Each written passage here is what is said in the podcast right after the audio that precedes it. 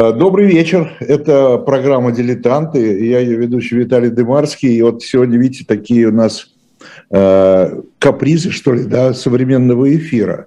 Я считаюсь ведущим этого эфира, но я нахожусь далеко от студии. А мой коллега Алексей Кузнецов, э, который формально считается гостем этого эфира, он находится в студии. Добрый день. Но мы за время пандемии и всех остальных наших приключений настолько привыкли к разным конфигурациям эфира, что и с этой, э, и с этой конфигурацией мы тоже, я надеюсь, справимся. Я еще раз тогда приветствую Алексея Кузнецова. Здравствуйте, Виталий Наумович, здравствуйте все. Здрасте, да. И мы продолжаем знакомиться, собственно говоря, с майским номером журнала «Дилетант». Э, тот, кто следит за нашими программами и за самим журналом, э, знает, что мы говорили и о главной теме, безусловно. Главная тема у нас Робин Гуд и все э, вместе с ним благородные, благородные разбойники. Мы говорили о зимней войне, Э, о, о статье, которая называется «Пирова победа» или «Победоносное поражение». И заодно воспользуюсь случаем, чтобы уже проанонсировать, э, скорее всего, не скорее всего, ну, в общем-то, так идет, к этому идет, июльский номер, уже главная тема номера будет посвящена в большем масштабе, в большем объеме э, советско-финляндской войне или по-другому зимней войне.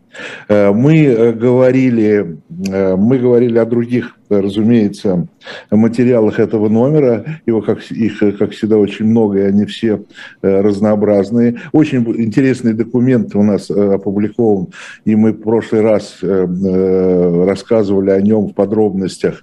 Полицейские страсти вокруг могилы Гапона.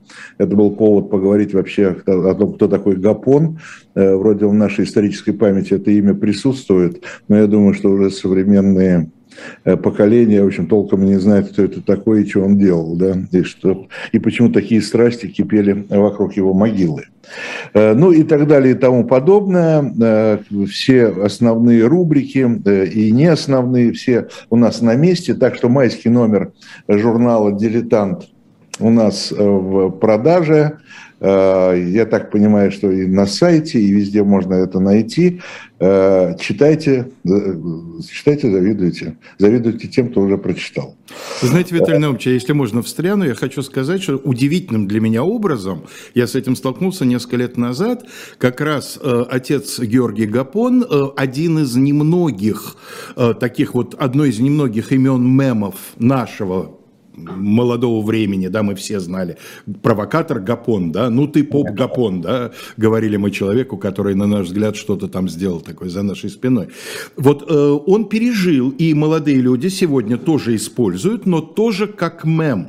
То есть Гапон как полицейский, как символ полицейской провокации. Поэтому, если, скажем, кто-то из тех, кто нас слушает, э, действительно считает, что это правда, это уже повод купить майский номер журнала «Дилетант» и прочитать, что это совершенно не так.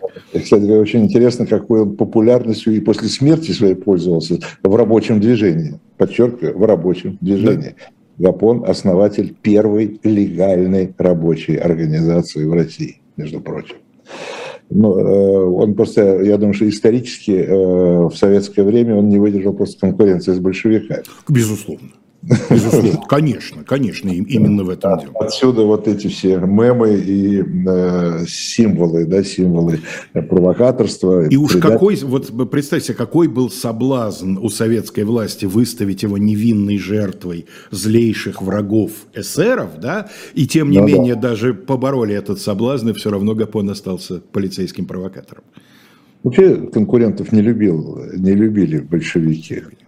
Вообще коммунистическое движение очень не любило, они больше, по-моему, не любили там социал-демократов, э, чем, э, буржуа, чем буржуазные партии, там то, что называется, да?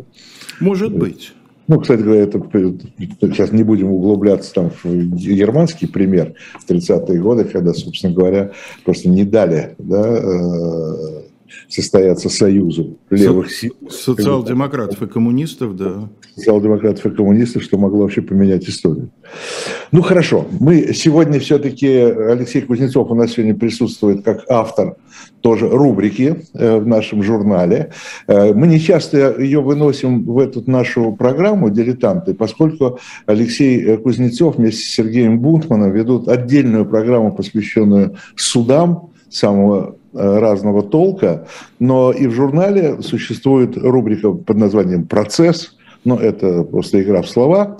Э, и э, в этой рубрике публикуется судебная хроника. Судебная хроника от Алексея Кузнецова. Сегодня очень интересное дело вот в этом майском номере, и о нем мы поговорим подробно, э, поскольку вот эта наша программа, как мы ее видим, это и такое, такая возможность расширить, что ли, и то, что написано в журнале, и таким образом, может быть, и вас заинтересовать и в конкретном материале, ну и, разумеется, говорится во всем э, номере. Итак, сегодня будет идти речь, заголовок этой статьи «Никто не хотел защищать», э, о э, деле, дело о похищении и уничтожении Казанской иконы Божьей Матери.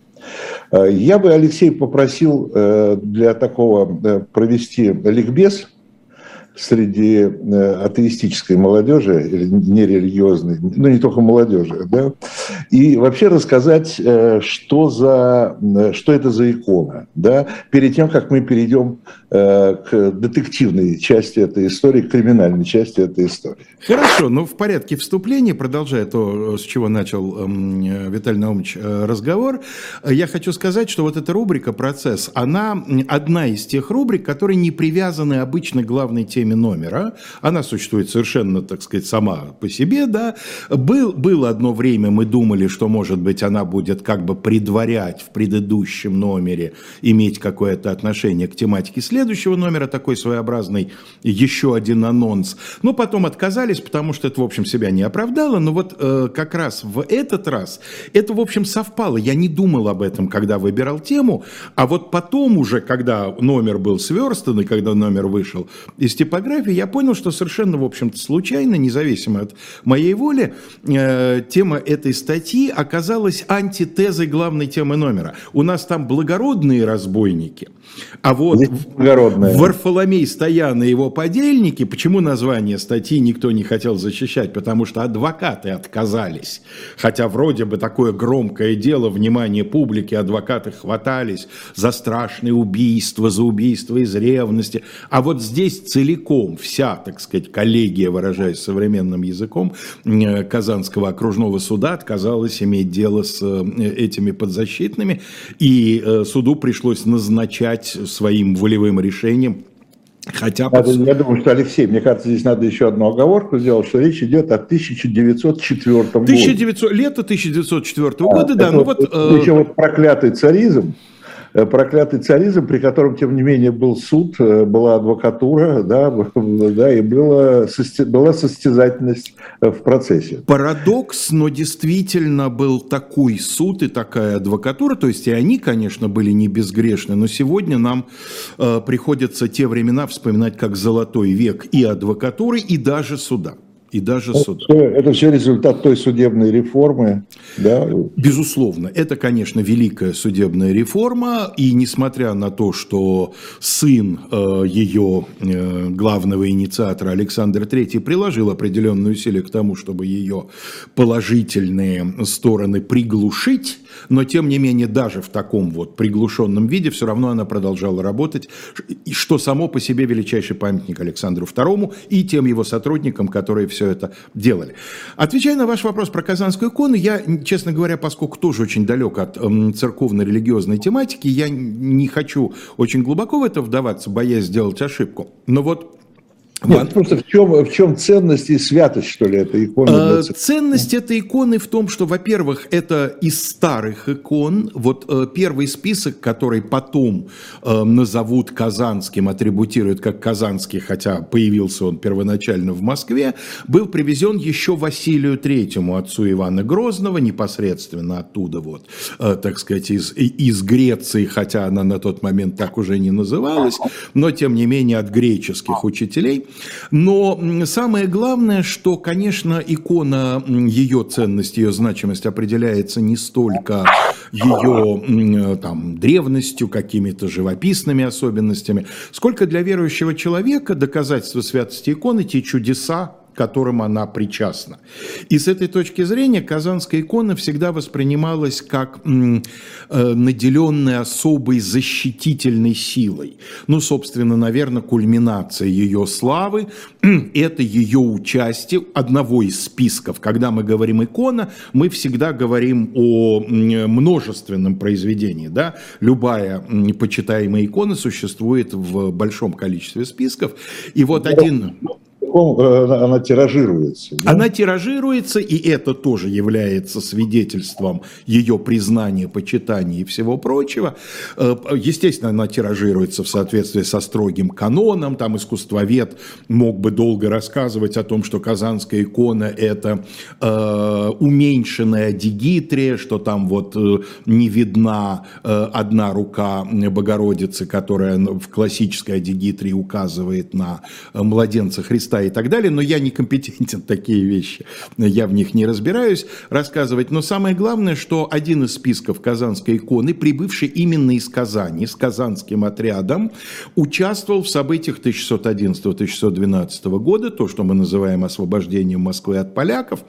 А на самом деле освобождение от поляков было, в общем-то, частью гораздо более сложного процесса, э, попытки найти выход из э, ситуации, из тупика смутного времени, э, тупика не столько вызванного присутствием в Москве польского гарнизона, сколько именно смутой, это необычайно удачное название, смутой в умах российских жителей. И вот эм, этот список, э, э, эта икона э, была с отрядом в боях первого ополчения, которое чуть-чуть не дошло до Москвы, да, даже Новодевичий монастырь они смогли захватить, сейчас это центр Москвы считается, ну тогда один из ближних подмосковных монастырей, но, собственно, города первое ополчение освободить не смогло, а дальше на обратном пути Казанский отряд встретил второе ополчение, присоединился к нему, и вот, соответственно, с этого момента Казанская икона воспринимается еще как освободительница Москвы. И вот, собственно, да, эм, ее обретение произошло эм, в второй половине XVI века после страшного пожара в Казани 1570-е годы, когда довольно значительная часть города выгорела.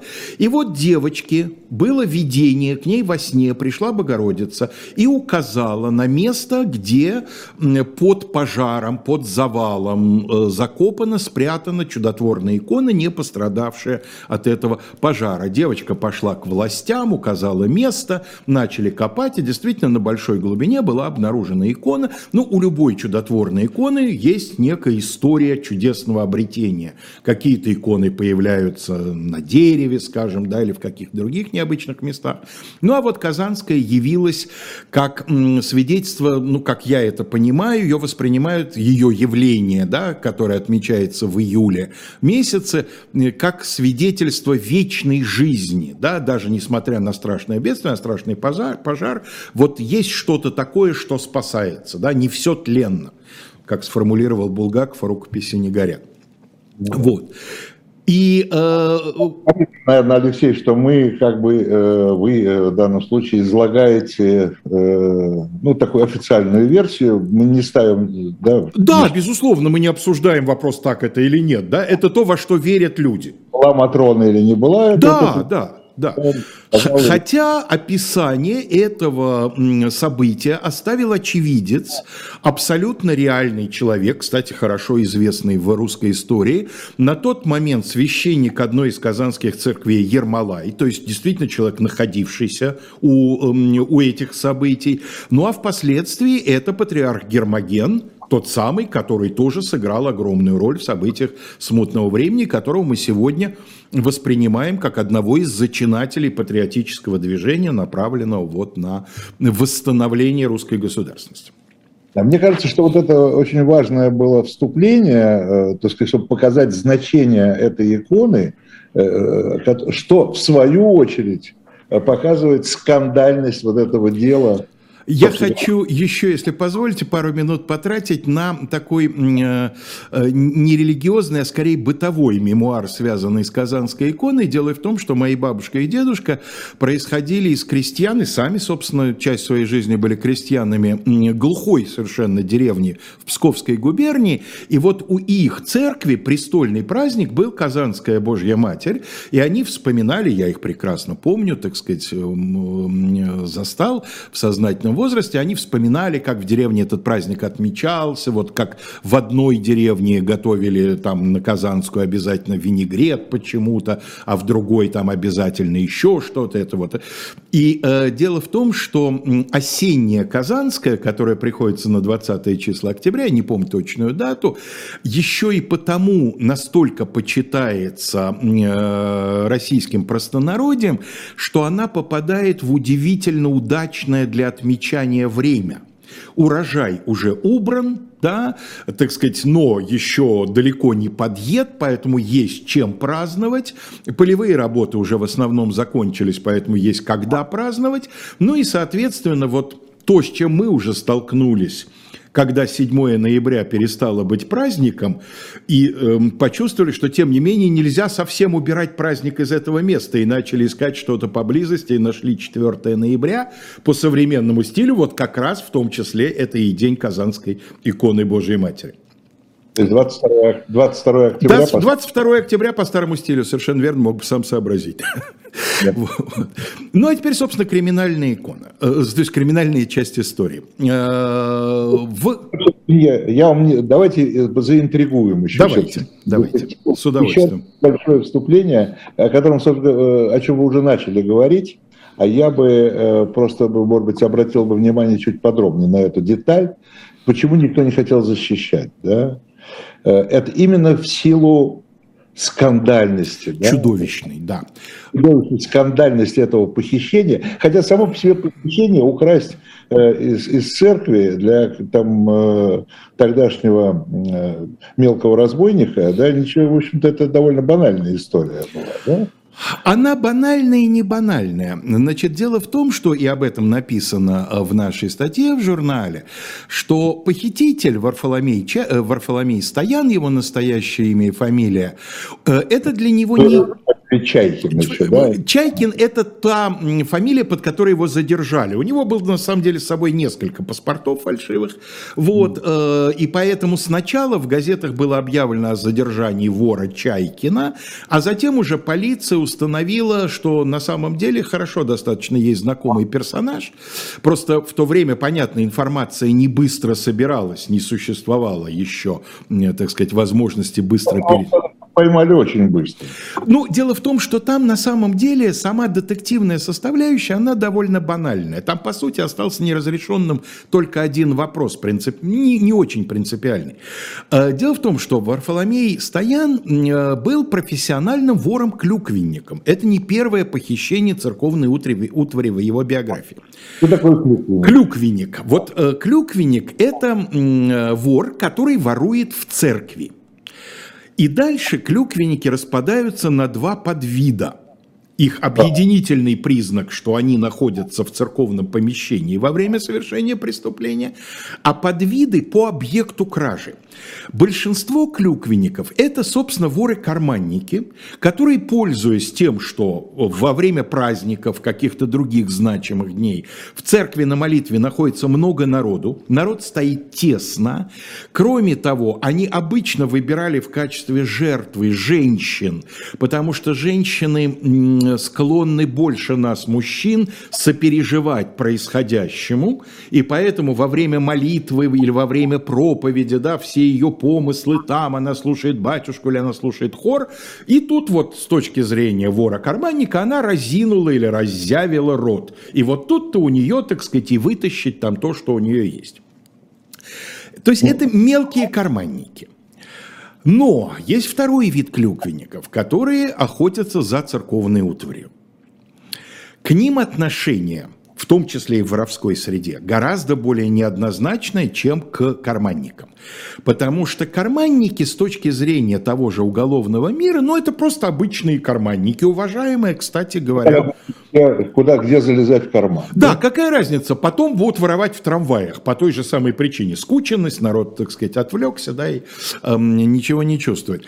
Э, карманник – уважаемая воровская профессия, потому что, чтобы ей овладеть, нужны годы тренировки, потому что она предполагает и определенное присутствие духа, и некоторый артистизм. Карманник – это же не только пальцы, нужно же на лице сыграть. Нужно же, если тебя схватят за руку, вывернуться из этой ситуации. Поэтому карманники – это не цвет уголовного мира, но это уважаемая такая ниша. А вот те, кто крадут оклады с икон, церковные кубки, подсвечники, другие дорогие вещи, вот к ним отношение сложное. Я прочитал специальное дореволюционное исследование, где говорится, что э, уголовный мир, такой вот действительно разбойники, настоящие душегубы, э, жиганы, да, то есть бандиты, они вот к, этим, к этому варианту клюквенников относятся 50 на 50. Кто-то их уважает за безбожие, Потому что церковь – часть государства, безусловно, до 17 года. Церковь выполняет совершенно определенные государственные функции. С точки зрения Жигана, всякий, кто выступает против государства, неплохой человек. На этом, кстати, была основана и в первую, и вторую революцию периодически возникавшие союзы между уголовниками и революционерами уголовники говорили, ну да, вы, конечно, так сказать, вахлаки, ничего вы не умеете как следует, но, по крайней мере, идеи-то у вас не самые неправильные. Я, извините, Алексей, я бы еще добавил, что э, как мы увидели впоследствии, я думаю, что так э, обокрали церковь, так обокрали церковь, как это сделали большевики, не удалось, не удалось никаким клюквенникам. И вы совершенно правильно это заметили, и это главная причина того, что при советской власти в уголовном мире вот эта двойственность исчезла. И мы прекрасно знаем хотя бы там по достоверным художественным фильмам, что советский вор-рецидивист, законник, он и татуировки на себе с куполами, которые означают количество ходок на зону, и кресты в разном варианте, другая религиозная символика. При советской власти церковь стала восприниматься как гонимая, как обиженная, как, э, так сказать, тоже пострадавшая, да, как у Высоцкого вы тоже пострадавшая, значит, обрусевшая. И в советское время, когда возродилась после того, как Сталин дал церкви послабление, возродилась профессия клюквенника, вот тут они уже в лагерях встречали самое презрительное к себе отношение. Да? Вы на святое, вы на православие, значит, покусились. Воры стали очень-очень православными. Вот, значит, э, что произошло? Э, в, э, монастырь, значит, Богородский девичий монастырь в Казани, одна из самых крупных в этом регионе уважаемых старых православных обителей, значит, ночью в третьем часу по полуночи, в ночь 28 на 29 июня, послушница вышла по какой-то своей надобности на двор на монастырский и услышала крики «Караул! Караул! Грабят!» Значит, она начала выяснять, откуда, где источник звука, и обнаружила, что значит, звук исходит из полуподвального помещения, дверь этого полуподвального помещения там заложена засовом, она этот засов отодвинула и освободила пожилого э, человека, старичка, который охранял эту, значит, был одним из сторожей этого монастыря, и он э, тут же сказал, ой, у нас беда, сестра, значит, беги, поднимай людей, поднимай мужиков, грабят церковь. Она побежала, каких-то работников, мужиков растолкала, привела, э, пошли к основной двери входа в храм, обнаружили, что там э, очевидные совершенно следы взлома, совершенно очевидно, что там ушки, в которые закладывается замок, отгибали чем-то очень мощным, сам замок накладной вывернули там с мясом, что называется. И э, когда они зашли в э, храм, то выяснилось, что э, уже, собственно, ограбление произошло.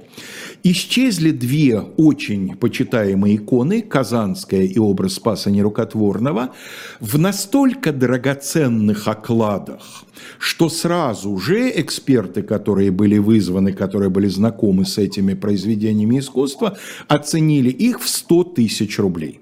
Это вот Это совершенно фантастическое э, совершенно фантастический капитал. Я напомню, что в это время э, годовое жалование генерала колебалось где-то в районе трех с половиной тысяч. Годовое.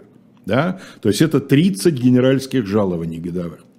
Вот, э, значит, вот это оклады двух икон, плюс еще была ограблена церковные кружки, тоже, между прочим, на 365 рублей, тоже немало. Ну и дальше, что называется, по мелочи.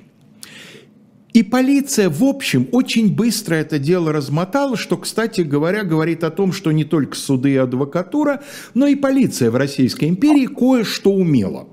Особенно, когда хотела занималась не только революционерами, но и делом. Более того, в общем-то, революционерами занималась ведь другая часть полиции, да, в основном охранное отделение, заграничная агентура департамента полиции. А это вот такие вот сыщики, да, так сказать, сыскари. В Казани не было отдельного сыскного отделения, поэтому там полицейские занимались всем, и уголовным розыском в том числе. Значит, э, возможно, их рвение подогревалось, помимо того, что очень громкое дело, и, конечно, с них требовали, возможно, их рвение подогревалось тем, что благотворители, конечно, в первую очередь из числа купечества, тут же начали назначать суммы за обнаружение сокровищ, причем, как это у купцов принято, друг перед другом, естественно, тоже этим бравировали, что-то, по-моему, за сутки Э, награда, назначенная за поимку преступников и розыск вот этих вот икон, поднялась с 300 до 4000 рублей. Понятно, что полицейские рыли носом землю. Э, они довольно быстро обнаружили следы. Они обнаружили, что забор, примыкавший к монастырскому саду и к частному владению одного купца, что к этому забору с той стороны приставлен э, крышка от летнего столика, к которой специально приколочены дополнительные ступеньки, то есть такая вот импровизированная лестница. Нашли несколько жемчужин с оклада иконы, какие-то там обрывки проволоки, которые тоже, значит, были опознаны как Э, детали вот этого самого э, украшения. И э, стало понятно, что это, в общем, ну, обычные воры, да, то есть это не какой-то там вот не вандализм, ни что, а люди, действительно польстившиеся на материальную стоимость всего этого самого. А дальше начала работать, как это, собственно, обычно и бывает, начала работать полицейская агентура. Полицейские начали ходить то, то, что называется сейчас поквартирный, а в сельской местности подворный обход, начали расспрашивать. И один человек, преподаватель ремесленного училища, как сейчас сказали бы, мастер в ПТУ, он сказал, ой, знаете, что-то меня вот действительно, я подозреваю, вот один мой знакомый заказал в нашем ремесленном училище разжимные щипцы. А почему у тебя это, что, что такого-то инструмент-то обычный? Он говорит, а понимаете, он вообще ювелир – и сказал, что ему щипцы нужны для разжимания колец, для увеличения размера кольца. Но заказал такие мощные щипцы, что они вообще не для ювелирных украшений, а там ими, что называется, можно там рвать подковы, да, и э, разжимать ворота. Интересная деталь, да, что можно было инструмент заказать в училище. Да? Ну а почему нет? Собственно говоря, это же капитализм. Если училище в свободное время будет еще немножечко шить, кого это волнует, да? Вот, значит, пошли по этому следу, вышли на некого Максимова ювелира, который заказал эти разжимные щипцы, а выяснилось, что он потом другому человеку, там своему знакомому, хвастался, что вот он приобрел замечательные щипцы, которые ему нужны для того, чтобы работать с весом до 36 пудов, то есть э, около 4 э, э, тонн получается. То есть на самом деле он еще и врал-то непоследовательно достаточно. Да? Этого Максимова прижали, он в конечном итоге значит, признался, что он не для себя эти щипцы покупал, а что его об этом попросил его знакомый по фамилии Чайкин. Э, нашли, где Чайкин снимает квартиру, пришли туда, там, значит, пожилая женщина и маленькая девочка. Выяснилось, что Чайкин сожитель дочери пожилой женщины, она же, соответственно, мать маленькой девочки, начали расспрашивать про этого Чайкина, сделали первичный обыск, ничего сначала не нашли, но, тем не менее, значит, она сказала, а вот они уехали, такого-то числа они уехали туда-то.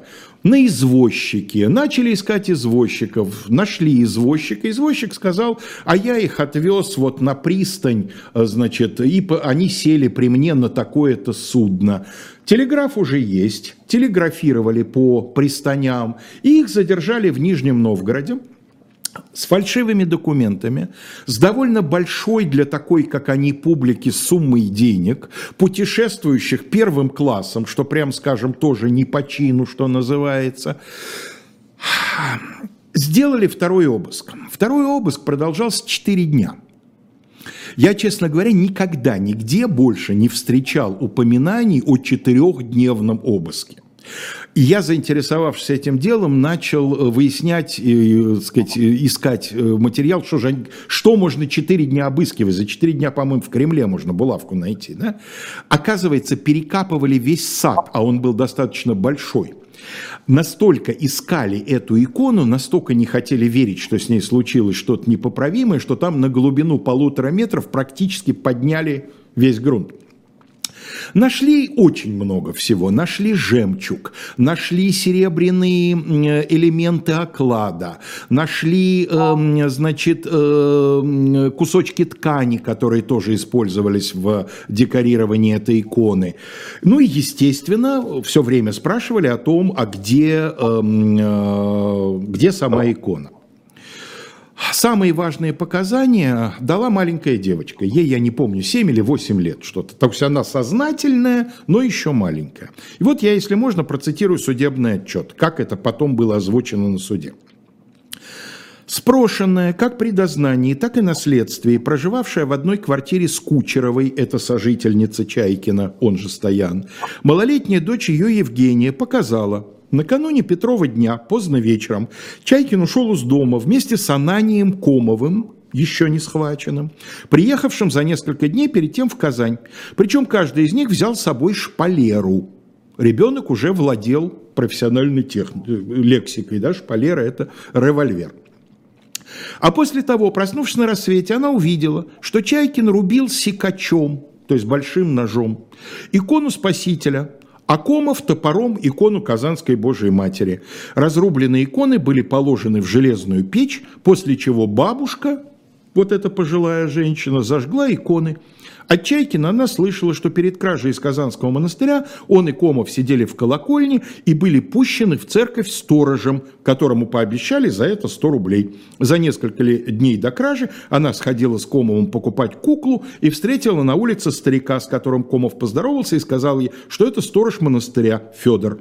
Максимов не раз бывал у Чайкина и так далее, и так далее. Вот это простодушное показание, которому нет никаких оснований не доверять. Оно, собственно, и является краеугольным камнем уверенности в том, что икона погибла. Вопрос. Алексей, у меня есть несколько сразу вопросов. Давайте. Первый вопрос. Понимал ли э, Чайкин, он же Стоян, что он сжигает? Безусловно. При всем том, что он был неграмотным... Есть он был безбожник, и ему абсолютно было плевать. При том, что он был неграмотным, но он не был недоразвитым. Это был человек абсолютно, в общем, соображавший, что он делает. И поскольку его все время и на следствии, и на суде, и после, с ним будут много работать после суда в тюрьме, поскольку ему постоянно задавали этот вопрос, то видна его эволюция. В начале, когда его только схватили и судили, он прямо этим бравировал. Он говорил, что да, я безбожник, и я сознательно ее уничтожил. Ну, только что вот не произносил текст про опиум для народа, но, но в этом направлении. Потом уже ближе к концу жизни, а он, в общем, понимал, что он умирает, он в тюрьме, он сидел в Шлиссельбурге, он заразился туберкулезом и понимал, что дни его сочтены. Вот одна из последних бесед его, он говорил, ну да, ну вот теперь я, конечно, я понимаю, какой я горе людям причинил, теперь я бы ее не стал сжигать. Но тогда он, безусловно, сделал это от куража. Хорошо, а пожилая э, женщина, э, можно ли предположить, что она тоже была безбожница и так легко, ну, я имею в виду теща, да, получается? Теща, да, ее фамилия Шиллинг, ее муж покойный был лютеранином, но сама она э, православная, и на суде ее тоже об этом спрашивали, она вообще открещивалась. И говорила, что нет, это все девочка придумывала, и я никогда, я этой иконы не видела, я вот легла спать, я проснулась, уже были отдельно, э, значит, жемчужины, отдельно там серебряная проволока, я не знаю, где икона, говорила она, прекрасно понимая, что если она признается, что она лично своими руками доски иконы клала в печь, то она, как говорят уголовники, поднимет с пола совсем другую статью. Потому что так ей дадут за соучастие в краже несколько месяцев тюрьмы, а если бы ее доказано было участие в уничтожении иконы, то она получила бы святотатство в придачу, и там совсем другая категория. Она явно совершенно разбиралась в уголовном уложении – и она от этого вот намертво. И в результате, в общем-то, сочтено было недоказанным, что она участвовала в уничтожении. Ее осудили именно за соучастие в краже, поскольку она не отрицала, что она видела жем, жемчужины, видела драгоценный металл, помогала там их как-то прятать. Это она подняла легко. Явно совершенно понимая, что лучше так вот. Да?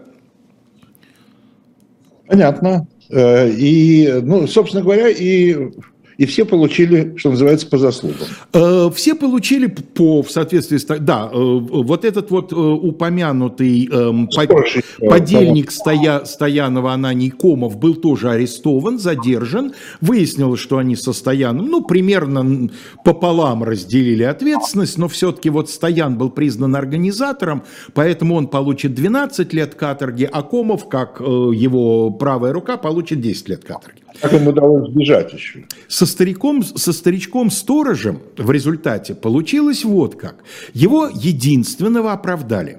Но оправдали именно э, в плане недоказанности. Хотя на самом деле, вот по косвенным свидетельствам, я думаю, что примерно так и было, как девочка показывала. Что на самом деле старичок эм, им помог что он, э, ну, он не был наводчиком, я думаю, потому что Стоян явно совершенно э, располагал эм, э, собственными наблюдениями. Ну, собственно, он без проблем мог пройти, как обычный верующий человек, в храм, э, посмотреть, где находится тот образ, где находится другой образ, оценить на глаз его примерную, так сказать, стоимость и так далее. Э, наводчик им был не нужен. А вот приоткрыть дверь, да, так сказать, подать сигнал, вот для этого сторож и был нужен. Думаю, что эту функцию он выполнил. Но суд действительно считал, что сомнение в пользу обвиняемого. С точки зрения вора, э, сама по себе икона, э, она ничего не стоит, получается. Стоит только оклад. Нет, Виталий Иванович. И вот это э, напрямую связано с посмертной жизнью иконы, если можно так выразиться, надеюсь, никто это не примет за кощунство. Значит, дело в том, что люди не хотели верить в, в то, что Казанская уничтожена, в том, что икона погибла.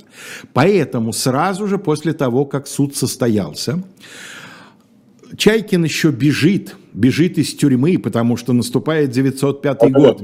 В тюремном ведомстве черт знает, что творилось. Революционеры убегали пачками. Тюремная охрана как будто с цепи сорвалась, брала взятки по такому прескуранту, что там вообще э, глаза на лоб вылезают. Ему удастся сбежать, он опять займет своим ремеслом, его опять поймают, и вот уже после этого, как склонного к побегу, его и законопатят в одной из самых страшных тюрем Российской империи в Шлиссельбург в одиночную камеру. А, а возвращаясь к вашему вопросу, значит, э, огромное число людей было уверено, что и чудотворная икона спаслась, как она спаслась во время пожара в Казани в XVI веке. И кто-то э, рассказывал историю, что якобы матушка-настоятельница, понимая, что икона очень дорогая, на ночь ее каждый раз брала к себе в свою келью, а вместо нее там висела копия, и якобы, значит, вот эта копия и погибла. Но это очень наивно, конечно, потому что э, Стоян, безусловно, не разбирался там в особенностях иконописного канона, но фальшивый жемчуг от настоящего и настоящее серебро от имитации он отличал прекрасно. Вот. Не могла же копия быть такой же, так же дорого украшенной, как оригинал, разумеется. А другие люди рассказывали конспирологическую, излагали версию. И заключалась она в том, что якобы все это вот с жемчугом, серебром и прочим было для отвода глаз, а похищена-то была именно икона. И сделал-то это Чайкин, он же Стоян, по заказу богатых московских старообрядцев. И что следы ведут в Рогожскую слободу. Значит, история про то, что старообрядцы заказали кражу ценной дониконовской иконы, это наш русский вариант еврейского кровавого навета. Да? Все знают, что евреи на Пасху изготавливают мацу с употреблением христианской крови. Все знают, что старообрядцы настолько охотятся за дониконовскими иконами, что готовы любые деньги за них отдать и на любое преступление пойти. Точно так же, как любой здравомыслящий человек знает, что иудейская религия запрещает использование крови, любой крови в любых целях, да, для... Точно так же э, люди, знакомые со старообрядцами, знают, насколько эти суровые люди нетерпимо относятся к греху. И с их точки зрения никакой грех не способен оправдать пусть даже такую благую цель они действительно охотятся за этими иконами, они действительно огромные деньги готовы э, вложить в то, чтобы купить книгу или икону до никоновского изготовления, но не украсть, но не договориться с вором о краже. Вот это для них совершенно неприемлемо. Но тем не менее, большое число людей верит в это до сих пор. Э, еще тот же самый вопрос, повторяю. Тем не менее, с учетом того, что, как вы сами говорите, Чайкин, он же Стоян, в общем-то, был необразованный, но не глупый, да, а, зачем он ее сжег? Он, он, э, э, в ней есть некая ценность, да, Почему он ее сжег? Он э, мог бы попытаться, не знаю, продать ее. А, у меня есть два ответа. Я не знаю, какой из них правильный, но я не исключаю, что они вполне комбинируются, да, что оба могут быть частью правильного ответа. Первый ответ, он абсолютно прагматический. А, это та же причина, по которой эм, э, многие, э, скажем, воры драгоценностей, похитив уникальный камень, понимая, что они уменьшают его стоимость значительно, тем не менее отдают его знакомому ювелиру, чтобы он распилил его на несколько. Слишком индивидуальная вещь. По ней ты, конечно, кидаешь ниточку сыщиком к себе очень такую надежную. Да? Слушайте, он взял около 100 тысяч материальных ценностей. Ну, наверное, понимаете, ну, хорошо, если бы действительно старообрядцы ее купили, может быть, там не старообрядческая община, а какой-то уже обезумевший от собственного богатства купец-старообрядец мог бы ее, наверное, приобрести, даже повесить день в потаенном месте, да? Ну, еще несколько десятков тысяч он бы на этом заработал, больше ему бы не дали, конечно. Я думаю, что он таким образом обрубал вот одну из возможных э, вариантов поимки. И второе. Для... Следы, да? Да, да, заметал следы таким образом, хотя, как мы видим, замел он их не очень тщательно, прям скажем. Да, это правда. А, а с другой стороны, э, для вора, для профессионального уголовника еще большую роль играет поддержание имиджа нужен кураж. И вот здесь мы смыкаемся с главной темой номера. Зачем Робин Гуду и его людям прямо вот дразнить самого короля? Зачем лезть на рожон? Затем, зачем идти на состязание лучников, где тебя легко могут опознать и схватить, да, и привлекать к себе внимание? Зачем специально возить мордой по полу шерифа Натингемского, э, вызывая в нем еще большую, еще более жгучую ненависть, да? Э, уголовник должен демонстрировать дерзость. Это его капитал, да? Вот я вполне допускаю, что Чайкин он же Стоян, э, вот от такой вот безбашенной уголовной удали это сделал. Э, ну, в общем, это что-то вроде ставрогинских злодеяний у Достоевского, которым тот привлекает, пытается призвать Бога, да, вот смотри, ну если ты есть, откликнись, а я вот еще такую гнусность, опять молчишь, так значит нет тебя. Если Чайкин в это время действительно такой вот безбожник, воинствующий, то, возможно, в этом есть что-то такое, вот какая-то Достоевщинка такая. Может быть, это не более чем предположение, конечно. И надо сказать, что э, вот когда Чайкин уже окончательно поселится в Шлиссельбургской тюрьме, к нему будут приходить э, видные чины департамента полиции, в том числе, например, незадолго до смерти его будет навещать никто иной, как знаменитый Аркадий Францевич Кашко, да, знаменитый начальник сыскной, э, один из руководителей сыскной полиции, оставивший в эмиграции очень интересные мемуары, они, безусловно, частично билетризированы, безусловно, Аркадий Францович там, эм, значит, кое-чего допридумывал, но вот э, тут совершенно точно известно, что не ради мемуаров, а ради того, что он тоже хотел убедиться окончательно в том, что икона погибла, и в том, что Чайкин не скрывает какой-то вот более сложной комбинации, он э, его навещал, и потом он напишет вот в этих своих мемуарах, что он пришел к выводу, что Чайкин не врет, что он действительно ее уничтожил. А при том, что Кашко, и это отмечают многие независимые люди, которые с ним имели дело в его профессиональной деятельности, обладал невероятным совершенно чутьем на свою клиентуру и был большим мастером допроса, доверительного разговора и других, так сказать, искусств сыщика. Э, ну, в общем, я думаю, что его свидетельству можно верить. Никто не хотел защищать. Э, это значит, э, что само это преступление достигло такого масштаба, да, отклика в обществе, и особенно в первую очередь, конечно, в православной да, среде, э, что просто адвокаты боялись брать за это дело. Да, их... Они... И, э, несколько слов об этом Георгии Тельберге. Они и боялись, и сейчас я приведу свидетельство того, что было чего бояться. И они, кроме этого, боялись еще не только за свою жизнь и здоровье, но и за свою профессиональную репутацию. Ведь э, кто в Казани и в Казанской губернии главные э, наиболее желанные клиенты адвокатов. Казанская губерния богатая, это Поволжье, да, купцы. А именно купечество – это такое наиболее радикальное, православное, да, так сказать. И поэтому любой э, казанский адвокат понимал, ну хорошо, я сейчас имя-то мое прогремит, это понятно, но уж потом ни один, так сказать, ни одно его степенство ко мне не придет с, богат, с дорогим э, делом, да, и что же я буду остаток жизни мелкую шпану защищать. Они все отказались, суд назначил э, шесть человек – они почти все, пятеро из них, совсем молодые люди, совсем недавно с университетской скамьи.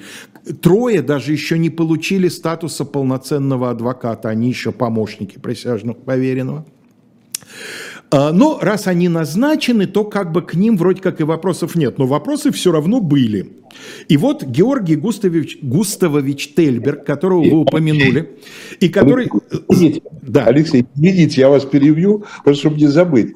А интересно посмотреть по э, датам. А не, не могло получиться, что молодой адвокат Ульянов э, э, на это дело? Нет, конечно. Дело в том, что Владимир Ильич к этому времени во-первых, он был адвокатом в соседней, в э, Самарской губернии, а во-вторых, э, Ульянов прекратил свою деятельность во второй половине 93 -го года адвокатскую. Да, да. в Петербурге был. Да, он уже он перешел к Валькенштейну, и там, судя по всему, просто дело. Не будем забывать, что Казанский университет... Казанский, Казанский университет, один из э, самых знаменитых юрфаков, находился именно в Казанском университете, это правда. И вот этот самый Георгий Густавович Тельберг, потомок шведов, обрусевших, совершенно безупречный в этом плане, получил такую себе, э, значит, э, репутацию. Вот что он сам в своих воспоминаниях уже в эмиграции, а он э, в эмиграции будет в Китае, потому что он будет некоторое короткое время одним из министров в составе э, Временного правительства Колчака. Потом уйдет, его судьба хранила, он уйдет сам, поссорившись с Колчаком, и э, уйдет в эмиграцию еще до того, как э, Колчак, вот, собственно, встретит свой печальный финал. Так вот, Тельберг в своих мемуарах вспоминает – Телеграф и газеты так дружно переврали мою фамилию, что, что последняя трансформация в одной провинциальной газете выглядела следующим образом. Известный еврей Шельберг нанялся за 100 тысяч рублей защищать гнусного святотатства, вся христианская адвокатура возмещена очередной еврейской наглостью. И как пишет дальше Тельберг, будучи от рождения христианином и притом очень кротким, я прямо испугался, не вызову ли я волны еврейских погромов. А это ведь разгар еврейских погромов, 904 год. Как-то есть такая, знаете, поговорка «лучинка-причинка». Да? да. Да, а, а также жид крещенный, что вор прощенный, да. А, значит, чем, видимо, народ и газеты и руководствовались, что знаем мы этого шведа, да, ага, видели мы таких шведов.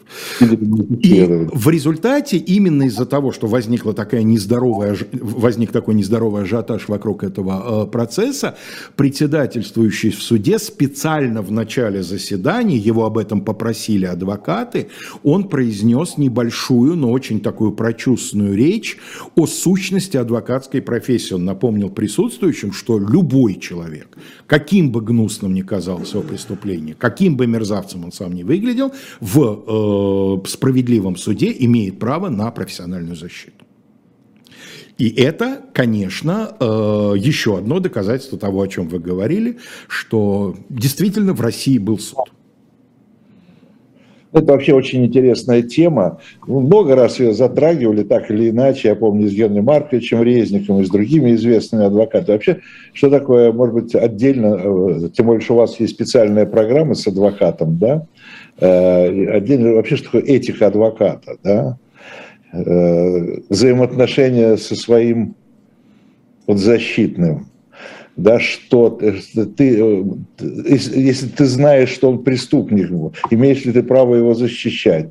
Ну, здесь очень много, я думаю, что таких вопросов, которые, да, э, они регулируются только этикой или законом тоже. Э, какая-то часть вопросов незначительная регулируется законом, ну, например, то, что касается адвокатской тайны, регулируется законом, а большая часть вопросов регулируется этикой. Первые полвека вот той замечательной российской адвокатуры прокуроры а, были переполнены спорами между самими адвокатами, между адвокатами и журналистами, между адвокатами и юристами, не адвокатами, именно об этических вопросах юридической профессии. И, а, собственно говоря, современная российская адвокатура а, несколько лет назад приняла, надеясь, вот, так сказать, тоже таким образом хотя бы часть вечных вопросов решить, приняла КПА, Кодекс профессиональной этики адвоката. Но, эм, э, тем не менее, эти вопросы неизбежно, несмотря сколько угодно кодексов, какой бы толстый он ни был, они все равно будут возникать, потому что адвокатская профессия многообразна, поскольку многообразна сама жизнь. Ну да, и многообразны те случаи, те казусы, которые, которые порождают все это. Да которые рассматриваются вообще в суде. Да? Это, это всегда все-таки должна быть состязательность, это должна быть, все стороны должны иметь возможность высказаться и показать свои аргументы. Э, наш э, эфир заканчивается понемногу, да, мне очень хотелось, знаете, мне по, мне кажется, что очень интересно. Алексей все рассказал, и нам бы хотелось, э, это, чтобы этот рассказ показывал бы еще одно, что казалось бы за таким вот ну, довольно простым, ведь банальное с точки зрения полиции дело, да, украли, тут же поймали, осудили, если уж так да. очевидно. Да? Но за каждым таким делом существует очень много деталей, которые дают совершенно э, намного более широкую картину э, и той жизни, э, да, и тех нравов, э, и э, новой, я бы сказал, новый взгляд на историю. Ну, не новый, но более э, масштабный, что ли, более объемный взгляд на э, историю, в том числе, ну, в данном случае, на отечественную историю, потому что, смотрите, мы поговорили не только о самом преступлении, да, но и о церкви, э, и о суде, и о богоборческих настроениях, которые характерны для этого времени, да. И о несчастной нашей церкви, которую все значит, грабили. Сначала раз клюквенники пришли грабить, потом большевики пришли грабить. Так и грабили, грабили. Ну и, наверное, справедливости ради надо сказать, то есть не справедливость здесь ни при чем, а полноты ради надо сказать, что еще один список тоже известный, но не такой знаменитый, но тем не менее еще один список иконы Казанской Божьей Матери пропадет в 18 году из храма, э, построенного на углу нынешней Красной площади, напротив исторического музея, он сейчас восстановлен, он в 30-е годы был уничтожен, сейчас он по... по... Иверские ворота, в смысле? Не, не Иверские ворота, а вот вы прошли Иверские ворота, вы вошли на Красную площадь, слева. у вас справа исторический музей, а слева такой пряничный, очень нарядный такой храм э, пирамидальной общ- общей э, конструкции. Вот, он еще вроде бы князем э, Пожарским был э, в свое время поставлен в честь вот освобождения Москвы. И э, из него в 18 году тоже пропала икона, но там э, даже приблизительно представление о том, кто, куда, чего нет, она исчезла безвозвратно. Вот. А как вы пишете в статье, Алексей, э, эту икону Казанской Богоматери до сих пор ищут. Ищут. Есть такие энтузиасты. И наша передача их не остановит, и наш журнал, боюсь, тоже. И не надо. Как ищут золото Колчака, золото партии, чего, чего, только, чего только не ищут. Но знаете, Виталий Иванович, я э, отношусь к этому скорее с симпатией, потому что даже в процессе поиска библиотеки Ивана Грозного было обнаружено множество побочных интересных вещей. Ну да, может быть, если вы икону, уважаемые наши слушатели, читатели, не найдете саму, то, может быть, по дороге вы найдете что-нибудь другое очень, если не очень ценное, то хотя бы очень И уж интересное. точно для себя что-то найдете интересное, в этом можно не сомневаться.